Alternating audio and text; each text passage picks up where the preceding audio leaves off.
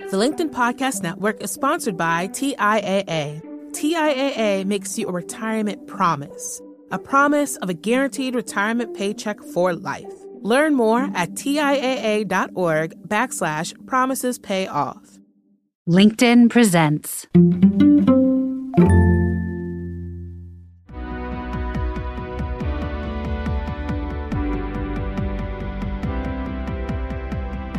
I'm Maura Aarons-Mele, and this is The Anxious Achiever, the show that looks at the intersection of mental health and work and how we can all do both better.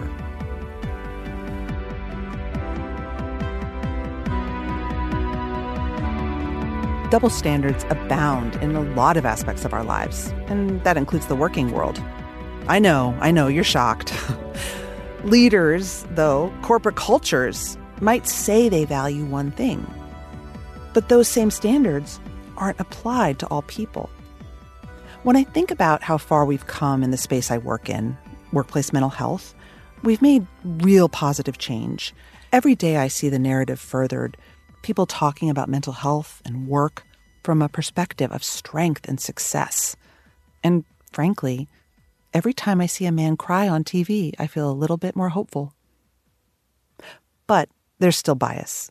And today will zero in on gender in particular. Because while more and more leaders who are men might be joining the conversation around mental health and showing their feelings, there's still a lot of stereotyping that goes on when a woman is dealing with something emotionally and mentally straining on the job. My guest today is Marianne Cooper. She's a sociologist at Stanford, where she focuses on women's leadership, gender, DEI, economic insecurity, and more. And if you haven't heard of her, you likely know her work. Marianne was the lead researcher on the now infamous but very famous book by Sheryl Sandberg, Lean In, and she co authors the Lean In and McKinsey study on women in the workplace.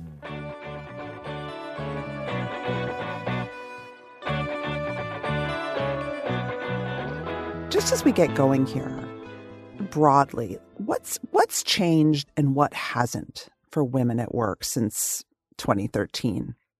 I think not as much has changed as we all would have liked. So I was thinking about, well, representation is a little bit better at the leadership levels. Like, you know, we're now at about 26% of the C suite is comprised of women, up from like, you know, 23% several years ago. But it's it's very slow going. I think it's more accurate to say that the progress is really at a glacial pace. And if not for the continued efforts of a lot of people, we may be, you know, taking steps backwards. So, you know, not as much has changed, I think, layering on top of that the pandemic and how that hit women pretty hard in a lot of different ways lack of childcare, you know, health concerns, um, having to leave the workforce or reduce hours for periods of time, and the long-term implications of that. You know, we'll see. You know, we still couldn't pass paid family leave at the federal level, even though a pandemic happened. So I, I, think it's sort of a status quo and not as much as improved. The one area I think there has been significant progress is just greater awareness about sexual harassment because of the Me Too movement. And I think that is extremely important. A lot of companies changed their policies and approaches, started taking it more seriously. And while there's still a lot of work to be done, uh, that progress, I think, was very substantive and important. Yeah. I mean, sort of as an interested bystander, I feel like a lot has changed, but I wonder if our old biases have not. Mm-hmm. And so there's this like outward level of a lot of policy change but are we still stuck in so many old patterns of gender norm? I think so. And just, well, right now, if we're talking about how we think about work and how we work, a lot has changed because of the disruption of the pandemic, right? So we had this massive shift to remote work, and still sizable percentages of the workforce are, are working remotely, or people are working hybrid schedules, mostly you know, in sort of professional knowledge worker kind of jobs. But it's a huge transformation. And that I think from this year's or last year's Women in the Workplace report, we saw that women really liked that, that it was a game changer for women. So that is a huge change and, and positive change in that women who work mostly remotely reported fewer microaggressions and greater psychological safety. The concern is just how this will shake out over time. Will people still have the same opportunities for assignments, work projects, leadership opportunities if they're not in the office all the time? So that really has changed in a lot of ways. But these sort of outdated norms that you're referencing, you know, they're very culturally durable. The idea of like long hours, FaceTime, being shoulder to shoulder with people, that sort of apprenticeship model, like a lot of those things are very strong and they can they can be difficult for women to navigate around. But is part of what you're saying maybe that remote work mediates that just because of the digital screen between us? I'm always curious about that. I think so. I think the reduction in experiencing microaggressions is a huge finding. Mm-hmm. It, it's mm-hmm. huge. Like when we got that data, I was like, oh my God, like it's it's rare to have an intervention that works as much as I, I think that one has, which is sort of a sad commentary on the state of affairs, right? like the only way you reduce microaggressions is not having to be around other people. It is, but then I think it was certain kinds of microaggressions more than others, sort of like othering, like negative comments, things like that. And, and I think the screen it reduces certain kinds of social interactions, I would say, like the kind of casual chit chat, you know, around the table. That's often when people say stuff like that's deemed to be microaggressions or slights or just like inappropriate stuff, things like that. And so I think not having to be around it is, uh, it, it creates, you know, that space for people that, that, that many prefer men and women for that matter. But women seem to like it more because I think their their experiences, you know, at the aggregate level are, are worse than men's are. You know, one of the things that I was also thinking about just in getting ready for this interview is that, you know, if I want to cry during a meeting now, I just turn off my screen and go on mute. Mm. Mm-hmm. like mm-hmm. it's so different. Right. Right. Yeah, the you can hide it if you want to more easily. Yeah, I mean, I think it does create sort of a a way to shield deception in some ways about one's emotional state. You know, when you're in face to face with someone, if you're, eh, you know, assuming that you're trying not to cry, if that's the case, like you're really having to work on yourself, right? And it's it's a lot. It's to hold that all in. Whereas if you're on a Zoom call, you're like, can you hold on a second? in some ways, I think you're allowed to be more authentically you than you are in in the office in, in certain offices i would say yeah so i was really spurred to have this conversation with you because a few months ago on LinkedIn, you posted an article citing a study that showed that labeling a woman as, quote, emotional or telling her to calm down makes her point of view seem less credible, right? It mm-hmm. diminishes a woman's credibility in our eyes when we see her as emotional. Mm-hmm. And you have written and done a lot of research on women, emotions, and work. Mm-hmm. I found this to be a huge dilemma because for me, I'm always telling people to be open about their emotions at work, right? Mm-hmm. Like, if mm-hmm. you're anxious, that's okay. Let's talk about it. We are emotional at work. We're emotional. We're human. Mm-hmm. Mm-hmm. And then of course there's there's a huge movement bring your whole self to work, bring your human to work. Mm-hmm. All this great stuff. But is this bad advice for women who want to advance in leadership? Well, I think it it depends and and I always joke that that's like what most sociologists how they answer questions. it's a very academic what, answer. that's the academic answer. I I think what the research will say is that because of our gender stereotypes about emotions, women can readily be seen as being too emotional. So one of the strongest gender stereotypes there is is that you know, women are more emotional than men mm-hmm. and that they're often too emotional. And so when we display emotion, when women display emotion at work, the reaction to it is filtered through these stereotypes. So you know, a woman just sheds one tear and she's deemed to be hysterical. Mm. So that's what the research would sort of show, which means you probably shouldn't bring your whole self to work because of these stereotypes and the way people are going to sort of what they're going to pay attention to or overly pay attention to and how you're going to be scrutinized that could end up not working out for you. But I think we sort of, on the other hand, are really pushing for workplaces to just be more humane, places to spend time. And there was a big emphasis on well being during the pandemic. And so, you know, we also know that being vulnerable is really important in leadership. So I don't think it's a either or type of thing, but I think you need to understand that there can be negative consequences for just displaying whatever emotions you're having. Mm-hmm. But we can't overly monitor ourselves all the time either. So it's sort of, it's not wrong. I just think it's not the complete truth. You know, it's so funny when you say we can't monitor ourselves because I literally just read an article in Harvard Business Review yesterday that was based on a study of women board directors. And the question was, how are we warm and vulnerable? You know, the famous research that great leaders are warm and vulnerable. And they actually prescribed a six step calculus for women mm-hmm, board mm-hmm. directors mm-hmm. who had managed to be warm and vulnerable, but exert influence. And I was like, oh my God, six steps just to be heard in a meeting? was insane. Yeah. Yeah. It is. It is insane. I mean, this is sort of the double bind that social scientists have studied for decades now for women, which is that to be considered for leadership roles, you need to be highly competent.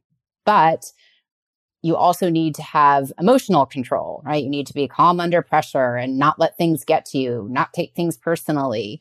Unfortunately, our conceptualizations, like culturally speaking, about leadership are more of a match with the characteristics we associate with men. Mm. With women, there's much more of an expectation about being warm and friendly, compassionate. And so there's this mismatch often between what we think leaders are like and what we think women are like. And so women face this bind where if they're really forceful and very, you know, word something very strongly in a meeting, they can be seen as very competent, but people don't really like them because they're right. violating those expectations about how women are supposed to behave, that they're supposed to be kind of modest and sort of defer to other people. This was the Hillary Clinton bind for decades. Yes. Well, a lot of women experience this all throughout their career. It can take, you know, different forms and different stages. a lot of women have experienced something akin to this, where they get a sense that they've crossed a line and they're getting pushback. And so along the way, I think women develop different strategies to address this bias because it's kind of present, ever present in, in their daily work lives. And that study that you were talking about that was written up in, in HBR, it was interviews with women board members, and they do have this set of tactics that they use. And, and what the goal of the tactic is to kind of navigate this tightrope that you're on between, you know, being seen as you know, sufficiently competent, but also sufficiently warm and feminine. And so there's all this sort of orchestrating and tactics and like forming relationships with board members outside of the board meeting. So you're on friendly terms. And therefore, you know, when you actually are more kind of assertive in the meeting, they already like you. So you might get less pushback. The mental work and the emotional work, I think that a lot of women are doing and it's often invisible, but it's really an additional form of work. My favorite was, and I think a lot of women would resonate this, was connecting and questioning that women can't just ask a question that might be perceived as confrontational or aggressive, right? Mm-hmm, so mm-hmm. we have to couch the question in a curious, compassionate, and less confrontational way. And these women had incredible strategies for that. Yeah. I mean, by the time you're talking about women who are at the level of being on boards of Fortune 500 companies, like this is the best of the best because of all the stuff they have to get through to get there. It means that not only are they extremely competent and good at their job, they've had to come up with this extra kind of set of things, tactics that they use and employ to get around these kinds of double binds and biases. What's happening here is that at a cultural level, again, men have higher status and women have lower status. So when you're a member of a lower status group and you engage in a dominant behavior, like questioning someone, you often get pushback or what we would call backlash for that. So these again, yeah, you couch it. I'm, I'm not calling you out at all. I'm just curious about how you approach that policy, you know, coming up with that policy. And it's so sadly, it's to make what you have to offer more palatable. It's a great question. Someone should be asking it. But often women and, and folks in other groups that are, you know, have lower social status, they often are in this bind of being unable to actually say it as would a member of, of a higher status group, which in our society currently is white men. Okay, I have two questions I want to follow up with that. First of all, are all emotions at work equal to get women in trouble? For example, is is anxiety more damaging than expressing anger or sadness? I think again it depends. so so social context is everything, right? Like anger I think is less allowable, quote unquote, because anger is an emotion that's associated with dominance. And so when women are engaging in anger which shows dominance, again that's violating sort of their place, if you will. So that's generally not going to go over as well. Sadness, I think, because again, women are seen as compassionate and warm, that may, in a certain kind of context be seen as totally appropriate and expected you know like sadness for maybe something their coworker is going through or sadness that a family member died if they find out at work. So it really does depend. And that's why it's actually hard to study emotion in the workplace because there's so many things happening at the same time. The context is very much in flux and life is just happening. So it's it's hard to sort of grab it in real time. But what we typically see is that when women are engaging in dominant like behaviors, that's when they get the sense that people are like, uh uh-uh, uh, you have just crossed a line. Sadness, except if they're overly crying, right? right? And then overly emotional. if they're crying because it's less maybe about sad, but like frustration, I think that can also be seen as as negative as as losing your cool.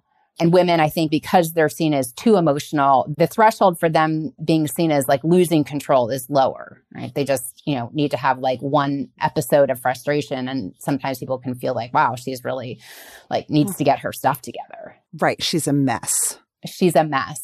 Yeah. I mean, it'd be interesting to kind of hear the phrases that people have heard directed towards them or other people in the moment as things are happening. Mm-hmm. Like, what are people responding to and what is their response? So, women often have a really hard time, like, what emotions are okay to display and how much of that emotion is okay. Right. And again, this becomes like another issue and barrier that they have to deal with in the workplace. The LinkedIn Podcast Network is sponsored by TIAA. In the last 100 years, we've seen financial markets swing, new currencies come and go, decades of savings lost in days, all showing that a retirement plan without a guarantee, quite simply, isn't enough. So, more than a retirement plan, TIAA makes you a retirement promise. A promise of a guaranteed retirement paycheck for life. A promise that pays off. Learn more at TIAA.org backslash promises pay off. Hi, I'm Tomer Cohen, LinkedIn's Chief Product Officer. On my podcast, Building One, we dive deep into what it takes to build great products. Recently, we had Zach Perret, the CEO of Plaid, and he shared about his struggles building a financial app for consumers and how he was able to turn it all around with a critical pivot. Take a listen. I personally couldn't resonate as much with the consumer set that we were trying to reach. I just didn't have that level of empathy. When we made the shift to building a B2B product, though, I was building the product that I wanted. My co founder and I were creating the product that we wanted ourselves, and we had so much empathy for what that product was. Such a great insight. You know, in that sense, we got lucky because we were, we were creating a thing for ourselves. And then the people that we were talking to also had the same problems we did. They were fintech developers. We'd been a fintech developer, uh, we'd been trying to build a fintech product for a year. And so we had such deep empathy. We had such a clear ability to. If you want to hear more of Zach Perret's story and the lessons that follow, listen and subscribe to my podcast, Building One. I was thinking about it because, you know, there's there's a lot of data that shows that anxiety is not an acceptable emotion for men. Mm-hmm. Right? It's it's conflated with weakness and men have to be strong. And so men often channel those kinds of emotions into anger. Mm-hmm they compensate for anxiety with even more dominant behavior. Mm-hmm. Yeah, it's important to, to sort of talk about how these gender stereotypes about emotions are sort of negative for everybody, right? Yeah. So the issue for men is they're not supposed to express emotion, to your point, because that's associated with weakness. But people feel and those feelings are going to go somewhere. So then where do they go? And that's sort of the concern about you know self-destructive behaviors externalizing behaviors into like fighting or things like that the um, you know drinking or, or, using drugs like those kinds of things as well as anger mm-hmm. anxiety being turned in, into anger. So it's it does really a disservice to everybody that we have these very gendered conceptualization about feeling um, because both men and women, I think, suffer as a result. I'm really fascinated by status and emotion. Mm-hmm. What does status have to do with emotion at work?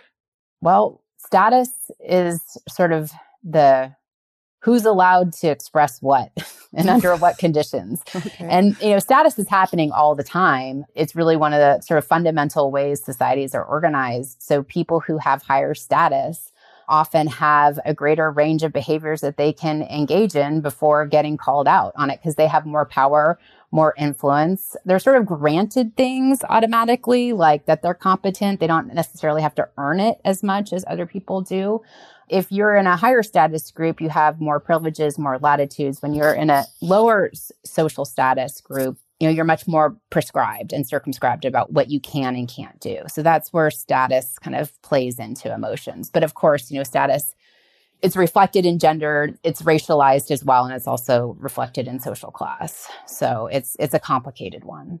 Can men ever gain higher status by showing different emotions than they might be expected to I think in certain conditions they can. I think I've read research showing that when men their eyes like tear up mm-hmm. versus like really crying, they're seen more positively, right? And you can kind of see why that might be because they're showing appropriate emotion to something sad or moving that's taking place, but they're not they're not crossing that line. They're not messy. They're not messy. They're not messy. Their emotions aren't out of control. They're sort of properly displaying with the correct emotional control appropriate sad feeling, right? So it's all very kind of shellacked, I guess is the word that comes to mind. But yeah, it's, but it feels very like, you know, very constraining and a very hard way to be day to day. Yeah. It was so interesting to me. In 2021, you found women got paid for their positive emotional support in the office with more work. Yeah. This is what you tweeted. When a woman manager provides her team members with emotional support during a time of societal crises, it can be overlooked as caretaking instead of being recognized as strong crisis management. Yes. That to me is the status gap right there. Yeah, exactly. I mean, that, that's a great example of it. So, sociologists have this concept of invisible labor, and invisible labor is you know forms of unpaid work that are really important for society. Like we can't function without them like housework or, or volunteering but they're not typically seen as work. And they're culturally and economically devalued. And this invisible work is often work that is done predominantly by women. The issue is that when women are doing most of this work, like what we saw during the early parts of the pandemic, where women managers were providing more support for work life challenges or making sure workloads are manageable, all those things, it's, you know, conflated with just how women are, right? Like women are just good at that kind of stuff because they're just caring and compassionate. So work that's seen as sort of intrinsic to women is not recognized and rewarded. It's not even seen as like an actual capacity. So therefore it's just seen as caretaking and not something that we should actually like put in their performance review. What's interesting slash frustrating about those findings is that companies were saying, we want our managers focused on the well-being of employees. We want our managers to be focused on DEI issues. And this is in the aftermath of the national, you know, reckoning on racism when George Floyd was murdered. Like women managers were stepping up, they were doing more of this work, but they weren't getting recognized or rewarded for it. So, you know, this is where again, you know, if you bring your whole self to work and you you care about these issues and you're working on them, but the company is not rewarding it, you know, at a certain point, it's like you're being exploited hmm. for these things, which doesn't mean you should stop doing it. It's just, it really, it really bothered me to see companies saying, yes, this work is really important, but it wasn't built into their performance reviews. They weren't recognizing or rewarding people for it, which means it was really just exploiting people who had those abilities because they're abilities, they're actual managerial skills. So hopefully things are changing a little bit on that front. Meh. I, I actually hear often from managers that, you know, we talk about implementing mental health awareness and that this is, you know, it's mandates, company policy, the CEO's holding town halls, he's really into it. But managers are trained, but they're not given extra time. Right. So it becomes like that extra committee that you're asked to take on, but you're not given any extra time in your day or rewarded right. for it. Right. Right. So then it becomes volunteer work. Totally. Right. So it's again, and this is where, you know, it's incumbent on companies to really think what's the through line here? and I would say too that what's expected of managers has really increased, at least since we've been doing the report. But you know, our, our world is on fire in so many ways. I mean, we're living through such interesting slash hard difficult times and so managers are supposed to you know have career conversations make sure their direct reports are getting you know skill building opportunities understanding you know the way bias and discrimination plays out um, mm-hmm. um, make sure that they understand like mental health things to be watching out for their employees like at a certain point it's like that's all they can do is manage. They can't do their individual contributor role and do all this managerial stuff if we're taking all of these things really seriously. So i think a lot of companies struggle with this how to sort of upskill their managers. Now now we're asking managers you, you may have teams where some people are working hybrid, some people are working remote. The list goes on and on. And I think most managers are not equipped to be doing all of this, um, nor to your point, are they given sufficient time. And when mm-hmm. that's the reality, then you're not really caring about these issues. You're just sort of saying you are. It all begs a question for me, which is what's the strategic way to bring your whole self to work right now? That's a big question, isn't it? The strategic way. I mean, I think the so in, in the ideal scenario, you don't have to be strategic. You just come to work and you talk about whatever you want to talk about, or you can be open with your emotions. But I think the research is clear that that can have certain moments where it's not going to work out for you. Mm. So part of this is like reflecting on your experiences at work where have you gotten pushback where have you not mm-hmm. and just thinking about that and and again this should be something that organizations are thinking about and solving but in my experience it's like they're not and so then it's left to the individual to sort of sort all of this out so i think the goal is to find companies teams managers leaders who are more willing to have people bring their full selves to work but i think what that means is very different to different people and I would be very thoughtful about what that means and how to apply it. And I think it's more aspirational probably than realistic. Mm. I do think there's something to be said for for having a strategy and observing the people who are successful around you. Mm because I do think emotion is very strategic. Like emotion gets a very bad rap, especially in situations of power or negotiating, mm-hmm. but emotion can be extremely strategic. Oh, completely. Yeah, I think we over index on like rationality, you know, because emotionality yeah. and rationality are defined in, in contrast to each other. So they're seen as mutually exclusive. But I mean, I think the fundamental thing is that we feel emotions are happening all the time and they can be messy. Uh, so yeah, I think, I think you're right. I think that's a very apt observation. And, and what I would add to it is just reflecting or, or being on the lookout for where you're getting positive and negative feedback about your emotions. Mm. And then there's that second layer, which is like what is true and what is not true. And that's where it gets harder because I think you you could get feedback that you're being too aggressive. But given what the social science says, I would say that's actually a very gendered piece of feedback. And what it means is not that you're being too aggressive, like objectively speaking, but that it's a clue that you are violating a socially held rule. Right. And then what do I want to do about it? Again, this is really frustrating territory. The world that most of us want is where you could just be and be as aggressive as any of your men counterparts and it, and it would be fine but we're very far from that place. So then it's thinking through those moments and again, using emotion strategically to navigate through them. Often it's through humor or through, you know, that HBR article, connecting with people in a different context, because then that frees up kind of goodwill for you to be more kind of pointed or even being in conflict with people. So I, I think there is a strategy there. It just takes a lot of time to figure out what it is and how to respond. Yeah, and it's also obviously very intersectional. And I, uh, you know, I, will mm. never forget that you know, when I've interviewed black women on the show, frankly, and the way that they would strategically use emotion, it would be very different for me as a white woman, you know, unfortunately. Completely. We see Completely. emotion through lenses.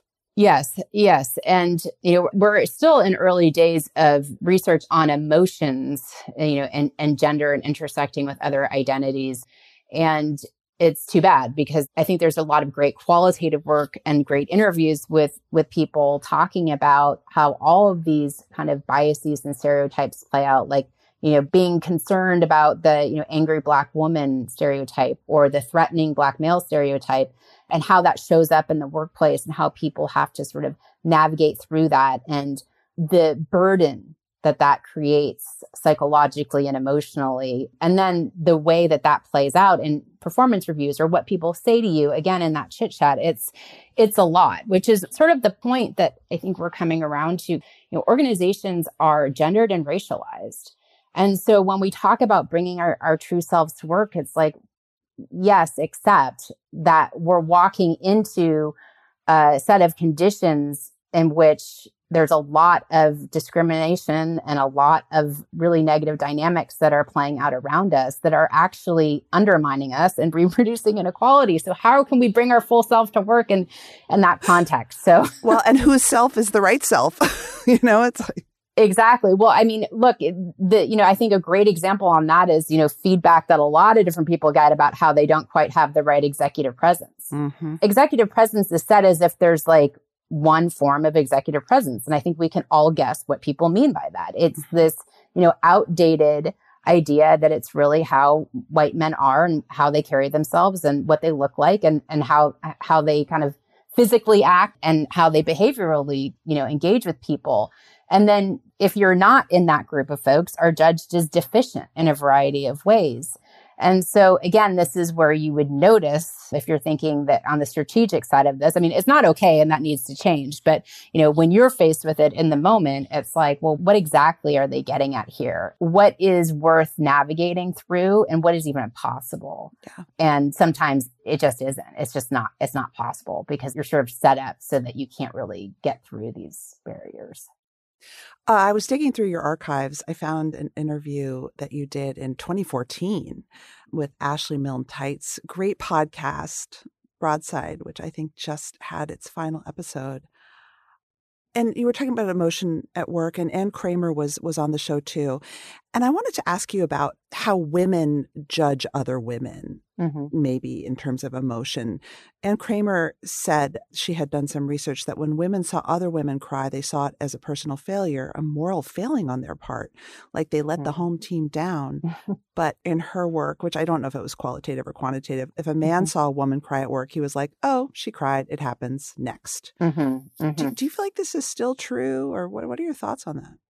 Well, I think it's an interesting observation. My guess is that's, you know, qualitative research or just hearing people talk about it. I mean, people can have a negative reaction when they see someone of their social group behaving in ways that confirms the stereotypes about them. Mm. In some ways, it's sort of you get it, but it's sort of like a very limited understanding of these stereotypes, as if like if, if a woman leader just didn't cry, somehow that stereotype would go away. I mean, the real problem is right. is the stereotype. So the sort of focus of that frustration seems to me like misplaced. I think it again depends on what's happening that's causing a woman leader or a woman at work to cry and how other women might perceive that. But there's definitely, you know, I think even getting back to the sort of strategy part and self awareness part, it's like, what stereotypes and biases do I actually have towards other folks? Because I mean, what the research shows is that we all have them and we're more or less conscious of certain things. But given how prevalent these stereotypes are, it means that when you are interacting with people and a woman does something, what is your reaction right. to what she's doing? And kind of thinking that through and being as self-aware as possible about why you're having that reaction. I mean, I've definitely heard women reflecting on how they, you know, at earlier times in their career had a woman boss and they think they were harder on her because once they sort of are seeing these dynamics play out and they're alerted to them, they're like, I think I expected her to be nicer. And I think she was doing what a lot of my other, you know, men bosses did, but felt it landed differently. And, you know, so having those insights, I think is important too, because we're all a part of this. we don't stand adjacent to it. It's not like just the people in that room are having biased team meetings. it's like it's, it's happening everywhere. And every time I talk about these things, I almost get the sense that the people I'm talking to are like, those people over there need to like get it together. And it's just like, no, we all need to get it together. And we all need to understand that you can show biased and even discrimination towards your own group. I think that is one of the most misunderstood parts of the way kind of bias and discrimination work is that you somehow are unbiased, you know, against people of your own kind, but it's unfortunately not the case. So that level of self-awareness is important, not just for you, but for social change as well. I have to laugh because when I work with employees who are very, very emotional and very, very anxious and, you know, want to take time away from work or ask for accommodations, I have had moments of like, suck it up. yeah. yeah. I'm like, oh my God, Morra, you are such a hypocrite. Mm, yeah. Yeah. Human beings are endlessly complex and fascinating, and we contradict ourselves all the time. Yeah. Yeah. Like, when is it okay and when is it not? When am I being objective? When am I being biased? I guess it's just at least to have that level of reflection is important. You know, it, it helps you see things you wouldn't otherwise. Okay. So, I, I, my final question, I'm going to spring it on you, but I'm very passionate about helping people talk about their mental health at work in a way that helps them keep their status and mm-hmm. maybe even grow it. Mm, mm-hmm. Knowing what you know, which is a lot about gender and status dynamics in our workplaces, what is the best way for me to do this? Like, one of the things that I'm super conscious of is trying to book equal, if not more, men on the show than women, because I don't want to further the label that only women feel. Mm-hmm. Yeah. How do we talk about this stuff, acknowledging the stereotypes in a way that doesn't cause women to lose status or credibility. Yeah. Well, it, it's this is sort of a larger thing I think about when it comes to social change, which is, you know, nothing happens unless someone speaks up. So nothing will change in terms of our beliefs about mental health until people speak up and, and tell their story. And so that we understand and learn more and, you know, realize that, you know, we struggle with things as well. However, I do find when people speak up that there often is some kind of negative reaction or price to pay. And I particularly see this when it comes to like sexual harassment or bringing up some kind of negative dynamic that's happening in the workplace. If you speak up about it, you become the problem. I think it is hugely important for people to be forthcoming about you know, different, you know, anxiety, depression, other things that, you know, mental health issues that we have.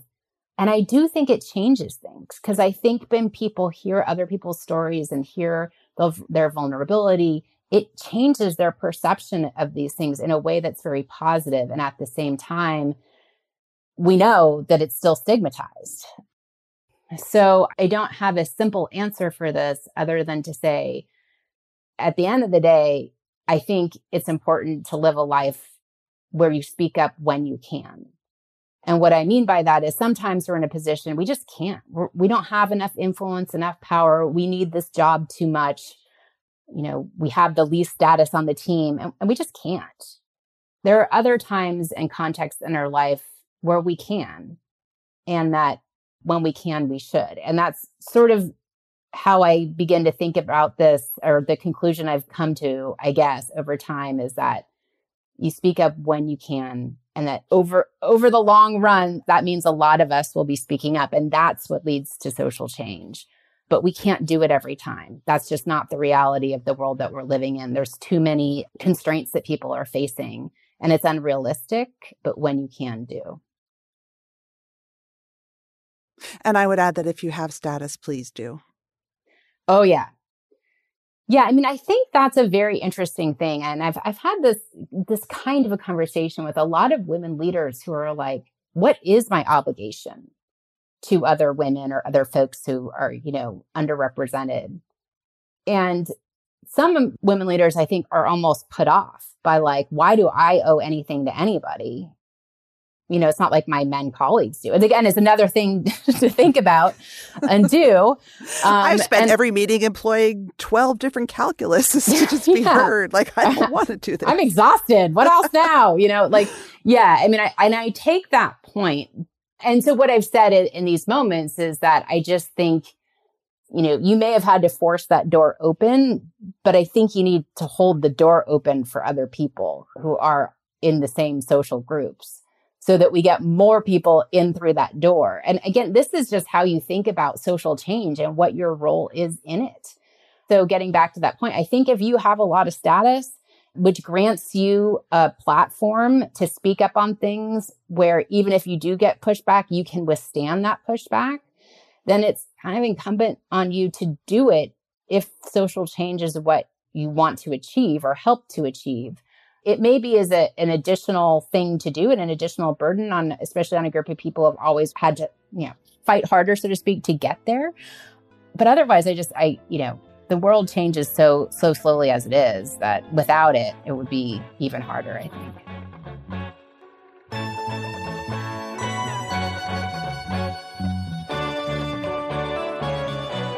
That's it for today. Our show is produced and edited by Mary Dew. Our assistant producer and sound engineer is Nick Krinko. Many thanks to the LinkedIn Presents family and to all our guests for sharing their stories. If you love the show, tell your friends. I would love you to leave a review because they really matter in helping the show get found. You could also follow us or subscribe. If you have a question for me or you want to submit an idea for the show, find me on LinkedIn, where you can follow me, message me, I promise I'll write back, or subscribe to my newsletter for more from the Anxious Achiever world. Thanks for listening.